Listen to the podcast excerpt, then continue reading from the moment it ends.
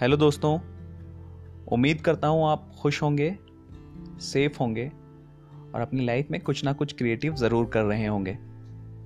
आप सुन रहे हैं किस्से, कहानियाँ और कमल। मैं हूँ कमल आपके साथ। और अब आप मेरे पॉडकास्ट को सुन सकते हैं गूगल पॉडकास्ट पे स्पोटिफाई पे ब्रेकर पे रेडियो पब्लिक डॉट कॉम पे और एंकर पे। तो किस्से, कहानियाँ और कमल में कल मैंने आपको सुनाई थी एक कहानी। आज मैं आपको सुनाऊँगा एक किस्सा। अब किस्से और कहानियों में क्या अंतर है, इसके बारे में हम कभी आराम से बात करेंगे। वैसे इसका उत्तर आप खुद भी ढूंढ सकते हैं। लेकिन मुझे एक बात पता है कि हम सबकी ज़िंदगी में कुछ मज़ेदार किस्से ज़रूर होते हैं। कुछ हंसाने वाले, कुछ रुलाने वाले, कुछ गुदगुदाने वाले। मेरी ज़िंदगी में भी एक किस्सा है जो मेरे दिल के बहुत करीब है। मेरे उस किस्से का नाम है मेरा पेड़। मुझे लगता है कि हम सबकी ज़िंदगी में एक पेड़ बहुत इंपॉर्टेंट होता है। कैसे? आप याद कीजिए कि आपके स्कूल के गेट के पास कोई पेड़ होगा।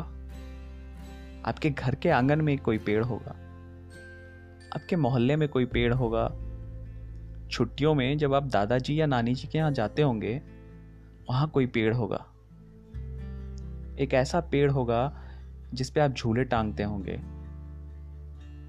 कोई ऐसा पेड़ होगा जिस पे हम छुपम छुपाई खेला करते थे। कोई ऐसा पेड़ होगा जिस पर बस ऐसे ही शरारत करने के लिए चढ़ जाया करते थे। मेरी ज़िंदगी में भी एक ऐसा ही पेड़ था। मेरा पेड़। बचपन में पापा बताया करते थे कि फलों के बीच से पेड़ बनते हैं। मुझे ये बात समझ में तो नहीं आती थी, पर मैं डर ज़रूर जाता था। ये सोचकर कि मेरे पेट में जो संतरे या तरबूज के बीज गए हैं, वो अगर पेड़ बन गए तो?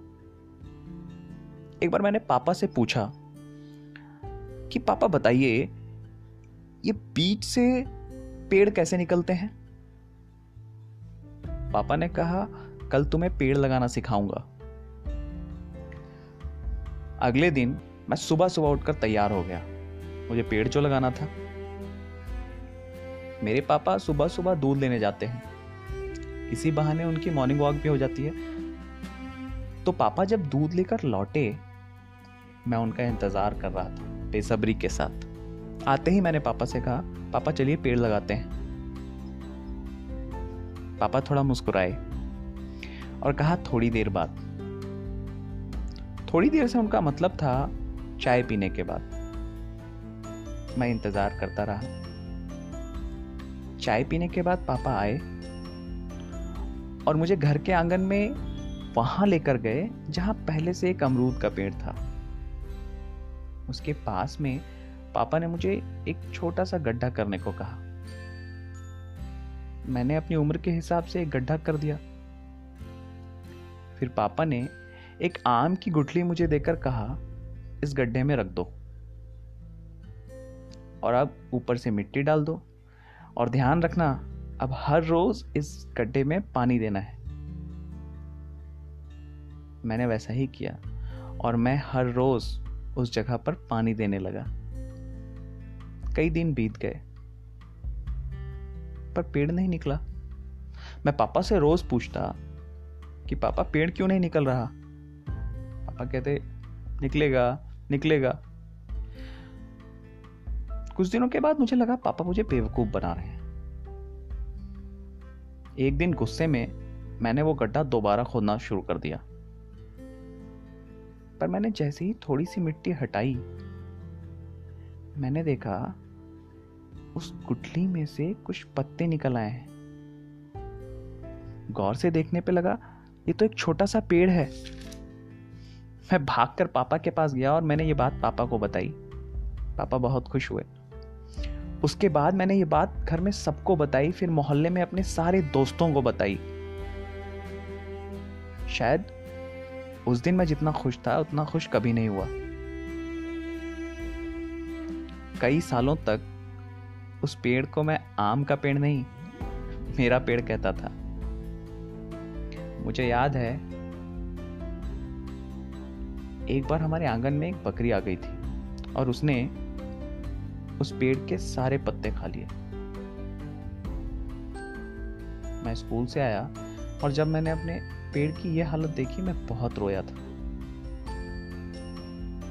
कुछ दिनों के बाद पत्ते दोबारा आ गए।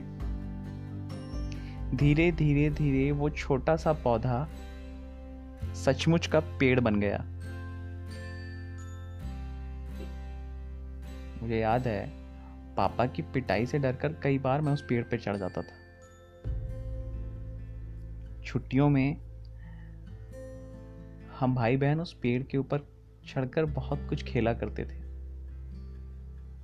जब उस पेड़ पे पहली बार आम आए थे तो मैं कितना खुश हुआ था। अब हम लोग उस घर में नहीं रहते हैं। पर जब कभी भी मैं उस घर के पास से गुजरता हूँ तो मुझे मेरा घर कम और वो पेड़ ज़्यादा याद आता है।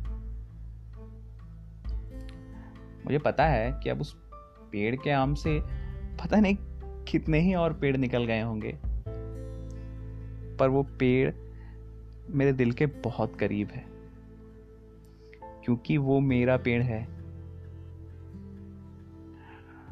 तो ये था मेरा किस्सा। अगर आपको मेरा किस्सा अच्छा लगा तो आप इसे शेयर करें और अपना फीडबैक मुझे ज़रूर दें। मैं फिर से आऊँगा आपके पास अपने कुछ किस्से और कहानियों के साथ। आप सुनते रहिए किस्से, कहानियाँ और कमल।